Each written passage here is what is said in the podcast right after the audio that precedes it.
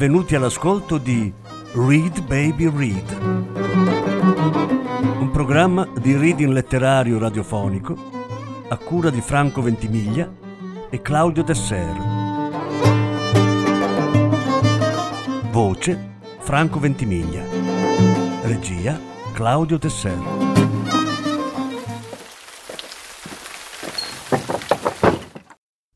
Anna Segers La gita delle ragazze morte. Lettura in quattro parti. Seconda parte.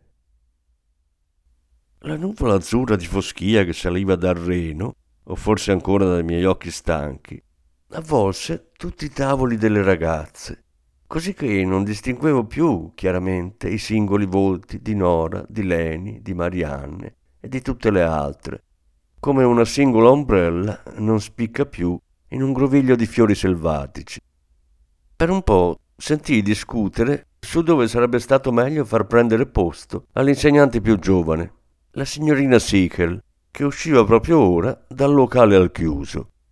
La nube di foschia sparì dai miei occhi e io così la riconobbi perfettamente mentre si avvicinava, fresca e vestita di chiaro, come le sue studentesse. Si sedette proprio accanto a me. Nora versò lesta il caffè a quella che era la sua insegnante preferita. Per compiacenza e disponibilità aveva addirittura circondato lesta il posto della signorina Sichel con un paio di rametti di gelsomino.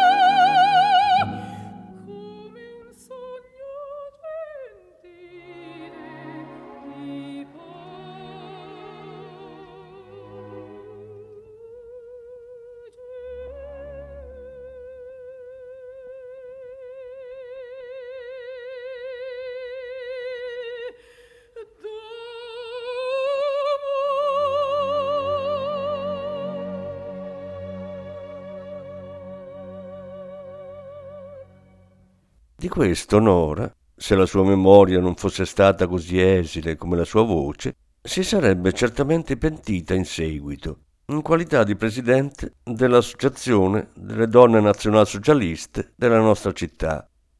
Adesso guardava con orgoglio e quasi con amore la signorina Sichel, che si infilava nell'occhiello della giacca uno di quei rametti di gelsomino.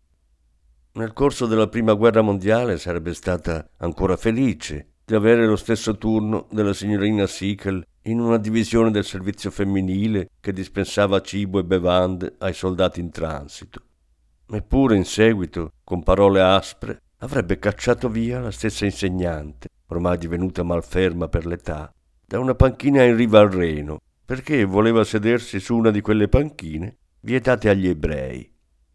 Dato che l'ero seduta proprio accanto, all'improvviso mi passò in mente quale grave omissione della mia memoria come se avessi il dovere assoluto di annotare per sempre anche il più minuscolo dettaglio, che i capelli della signorina Sichel non erano stati affatto sempre candidi, come ne serbavo il ricordo. Anzi, al tempo della nostra gita scolastica erano di un delicato castano, tranne qualche filo d'argento sulle tempie. E ora erano ancora così pochi i capelli bianchi che li si sarebbe potuti contare. Eppure mi sgomentarono, come se qui e ora, per la prima volta, mi fossi imbattuta in un segno della vecchiaia. Tutte le altre ragazze al nostro tavolo erano felici come Nora di stare vicino alla giovane insegnante, senza minimamente immaginare che più tardi avrebbero sputato addosso alla signorina Sichel e l'avrebbero insultata chiamandola sporca ebrea. La più grande di tutte noi, Lore, indossava gonna e camicetta, portava i capelli rossicci ondulati e già da tempo aveva vere storie d'amore. Era andata nel frattempo da un tavolo all'altro per dividere dolci fatti da lei. Questa ragazza riuniva in sé ammirevoli doti domestiche di ogni tipo, legate sia all'arte amorosa sia a quella culinaria.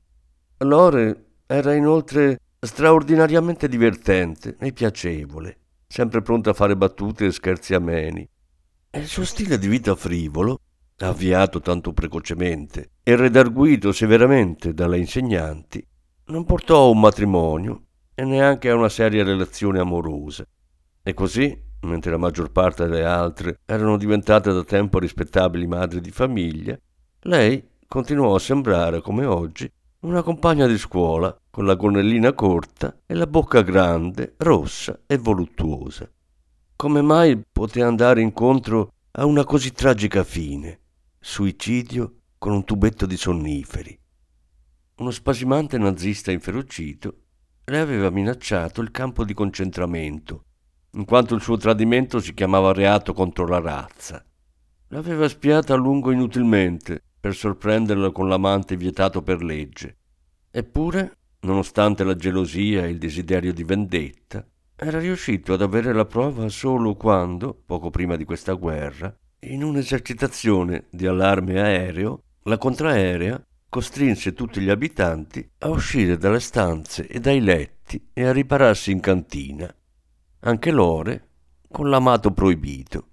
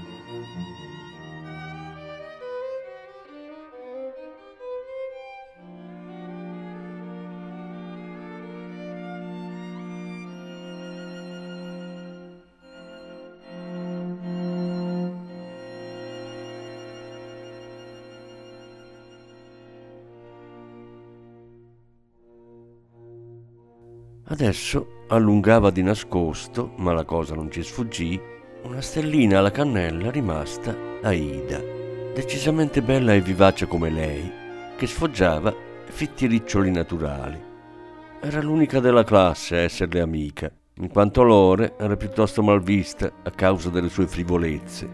Noi spettegolavamo parecchio sugli appuntamenti disinvolti di Ida e Lore e anche sulla comune frequentazione di stabilimenti balneari dove si incontravano con giovanotti atletici con cui nuotare al largo. Solo mi chiedo come mai Ida, che sgranocchiava di nascosto la stellina alla cannella, non sia mai colpita dall'anatema delle madri e delle figlie. Forse perché lei era figlia di un insegnante e Lore figlia di un parrucchiere. Ida diede per tempo un taglio alla vita disinvolta, ma neanche per lei ci fu matrimonio perché il fidanzato cadde a Verdun. Il dolore la spinse a curare gli infermi per poter rendersi utile almeno ai feriti. Non volendo lasciare la sua professione, con il trattato di pace del 1918 entrò a far parte delle diaconesse. La sua beltà era appena sfiorita, i riccioli ne si erano già un poco ingrigiti, come cosparsi di cenere, allorché divenne responsabile delle infermiere nazionalsocialiste e anche se in questa guerra non aveva un fidanzato, il suo desiderio di vendetta e rancore rimanevano ancora vivi. Impartiva alle giovani infermiere le istruzioni statali che imponevano di evitare conversazioni e manifestazioni di pietà nella cura dei prigionieri di guerra. Ma il suo ordine tassativo di usare la garza appena arrivata solo per i compatrioti fu del tutto inutile, dato che nel luogo del suo nuovo incarico, nell'ospedale molto lontano dal fronte, cadde una bomba che maciullò amici e nemici e naturalmente anche il suo capo ricciuto, su cui adesso Lore passava ancora una volta le cinque dita, curate come solo lei le aveva nella classe.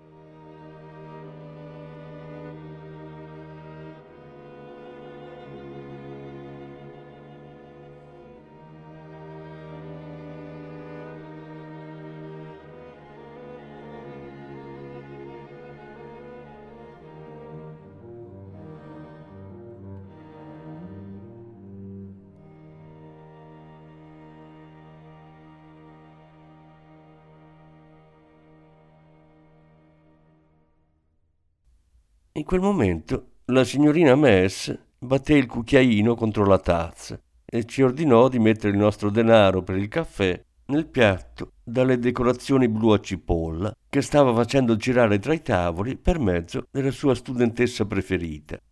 Altrettanto svelta e intrepida avrebbe più tardi fatto la questua per la chiesa confessante perseguitata dai nazisti, dove lei, adusa a tali compiti, era infine diventata tesoriera. Un compito non privo di pericolo, ma aveva continuato a mettere insieme le offerte con la stessa sollecitudine e naturalezza. Gerda, la studentessa preferita, oggi sbatteva allegramente il piatto con la raccolta che poi consegnò alla padrona. Senza essere bella, Gerda era attraente e spigliata, con una testa cavallina e capelli spessi e ispidi, denti forti e begli occhi castani, ugualmente equini, fedeli, miti e sporgenti. Subito dopo si allontanò di corsa dalla padrona, e anche in questo somigliava a un puledro sempre al galoppo, per chiedere il permesso di separarsi dalla classe e di prendere il battello successivo. Nel locale aveva appreso che la bambina della proprietaria era molto malata. Dato che non c'era nessuno a prendersene cura, Gerda voleva essere lei ad accudire l'inferma la signorina Mess respinse tutte le obiezioni della signorina Sichel e Gerd si avviò al galoppo ad assistere la malata come se si recasse a una festa. Era nata per curare infermi e per amare il prossimo, per la professione di insegnante in un senso ormai quasi completamente scomparso dall'attuale assetto del mondo, come fosse predestinata a cercare ovunque bambini cui essere utile. E lei scopriva sempre e dappertutto gente bisognosa d'aiuto. Anche se la sua vita si concluse alla fine nell'ombra e in maniera insensata, nulla di essa andò perduto, neanche il benché minimo atto caritatevole. La sua stessa vita fu più facilmente cancellabile delle tracce di quella vita rimaste nella memoria dei molti che aveva aiutato, anche solo una volta per caso.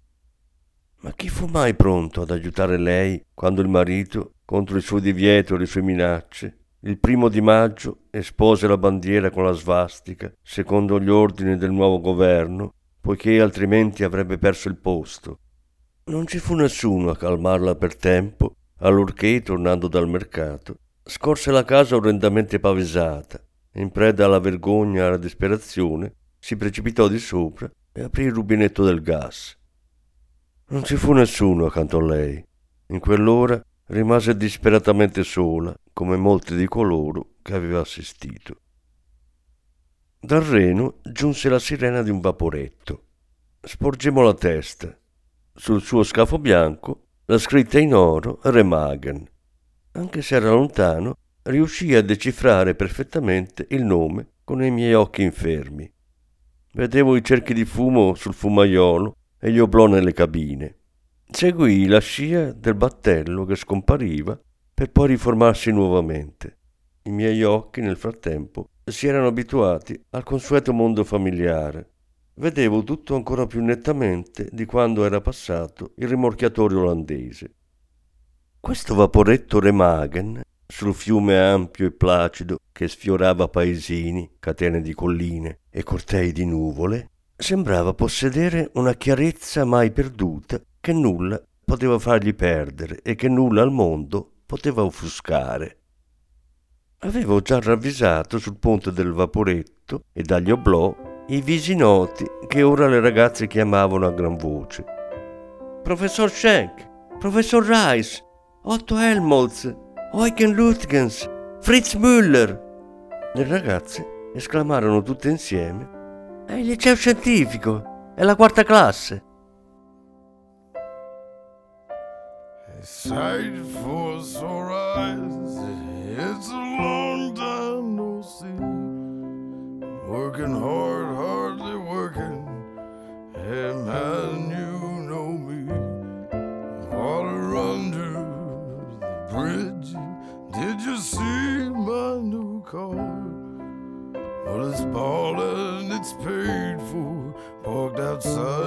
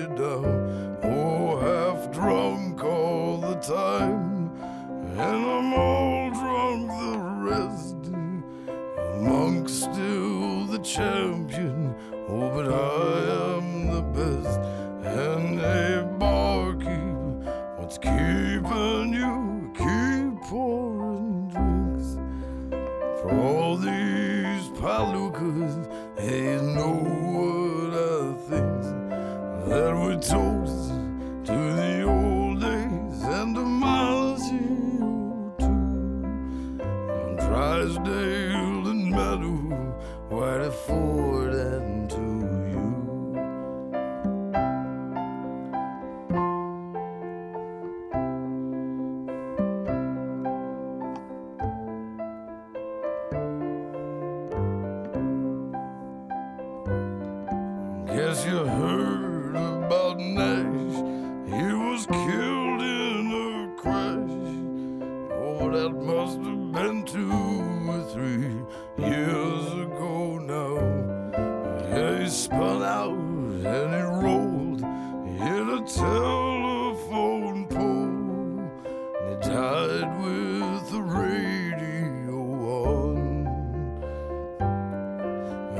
She's married with a kid.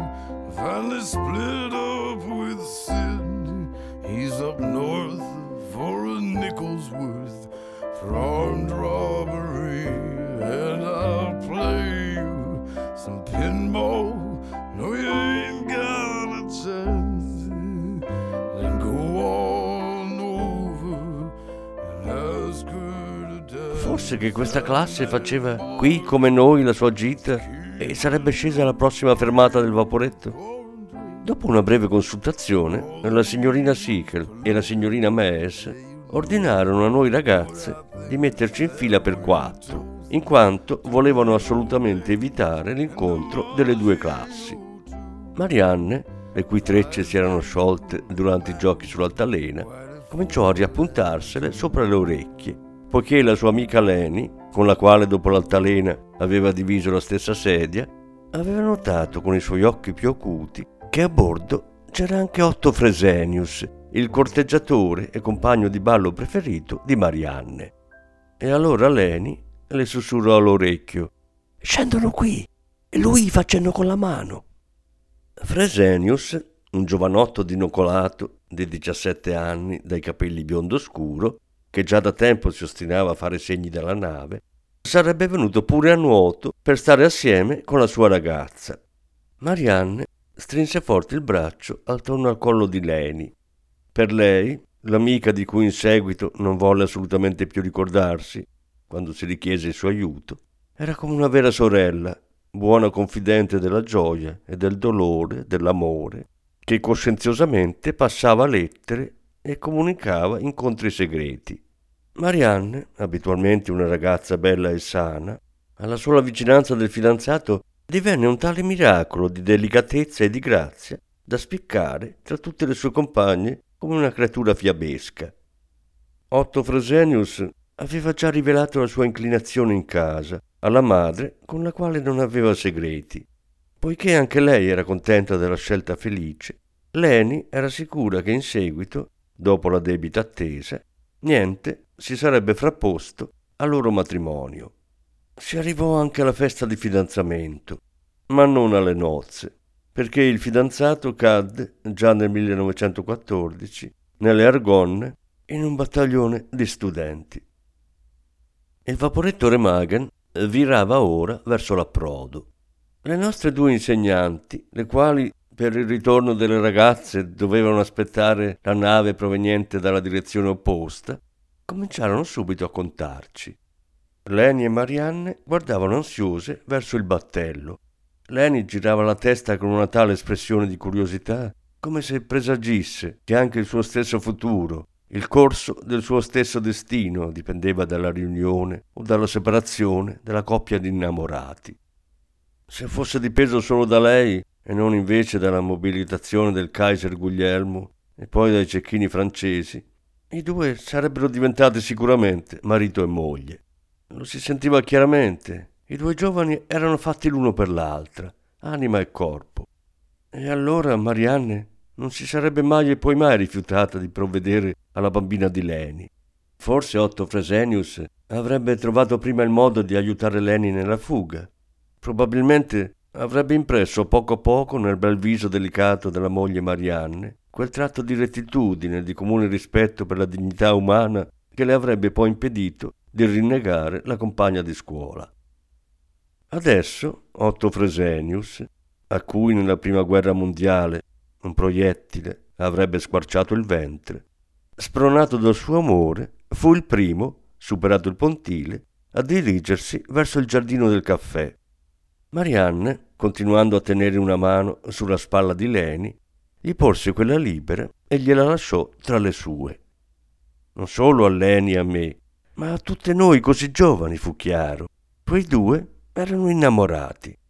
per la prima volta ci davano l'idea esatta di una coppia, non sognata o letta nelle poesie, nelle fiabe o nei drammi classici, ma vera e reale, come l'ha concepita e realizzata la natura stessa.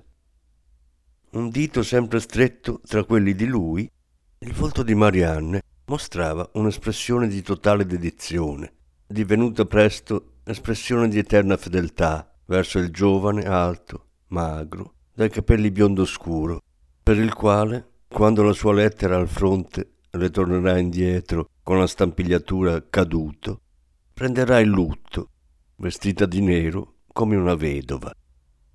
In quei giorni terribili in cui Marianne, che prima avevo visto adorare la vita con le sue gioie grandi e piccole, si trattasse del suo amore o dell'altalena, era completamente preda della disperazione. L'amica Leni, ora da lei cinta con il braccio, avrebbe fatto conoscenza del militare in licenza Fritz, proveniente da una famiglia di ferrovieri della nostra città. Mentre Marianne fu circondata a lungo da una nuvola nera in disperata grazia e dolente leggiadria, Leni era invece la mela più matura e rosea. Per questo le due amiche si allontanarono per un certo tempo l'una dall'altra, come è normale nelle cose umane, la distanza tra gioia e dolore. Trascorso il periodo di lutto, Marianne, dopo diversi incontri nei caffè sulla riva del Reno, con le dita intrecciate come adesso a quelle di lui e la stessa espressione di eterna felicità sul dolce viso ovale, avrebbe stretto un nuovo legame con un certo Gustav Liebig, il quale aveva superato incolume la prima guerra mondiale per poi diventare Sturmbannführer delle SS della nostra città. Non lo sarebbe mai diventato Otto Fresenius, anche se fosse tornato sano e salvo dalla guerra, né ufficiale delle SS né fiduciario del governo del distretto. Il segno di giustizia e di probità che presentavano inequivocabilmente i suoi tratti già ora nel volto fanciullesco lo rendevano incapace di una tale carriera e di una tale professione. Leni si rassicurò solo quando venne a sapere che la sua compagna di scuola, a cui allora era ancora legata come una sorella, aveva accettato un altro destino, in grado di darle nuove gioie. Così come adesso era troppo stolta per immaginare che i destini dei ragazzi e delle ragazze formano insieme il destino della patria, il destino del popolo intero, e che perciò presto o tardi la gioia e il dolore della sua compagna avrebbe potuto oscurare o illuminare lei stessa. Ma allora non sfuggì a me, così come a Leni, la promessa tacita e incancellabile sul viso di Marianne, appoggiato lievemente, come per caso, al braccio del fidanzatino, pegno di indistruttibile appartenenza. Leni tirò un respiro profondo, come se fosse per lei una particolare fortuna essere testimone di questo amore. Prima che Leni e il marito venissero arrestati dalla Gestapo, Marianne avrebbe sentito dal suo nuovo uomo, Liebig, al quale aveva egualmente promesso eterna fedeltà, parole così sprezzanti sul marito della sua compagna di scuola, da indurla ad allentare presto l'amicizia con una ragazza considerata così spregevole il marito di Leni aveva cercato con ogni mezzo di entrare nelle SA o nelle SS. Il marito di Marianne, orgoglioso del rango e della gerarchia, nelle SS sarebbe diventato il suo superiore.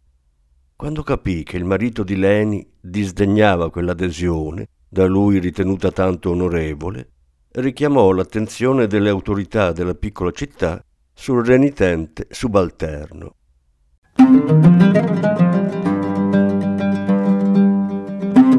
Avete ascoltato Read Baby Read, un programma di reading letterario radiofonico a cura di Franco Ventimiglia e Claudio Tesser. Grazie per l'ascolto, alla prossima settimana. La terza parte della lettura sarà trasmessa la prossima settimana.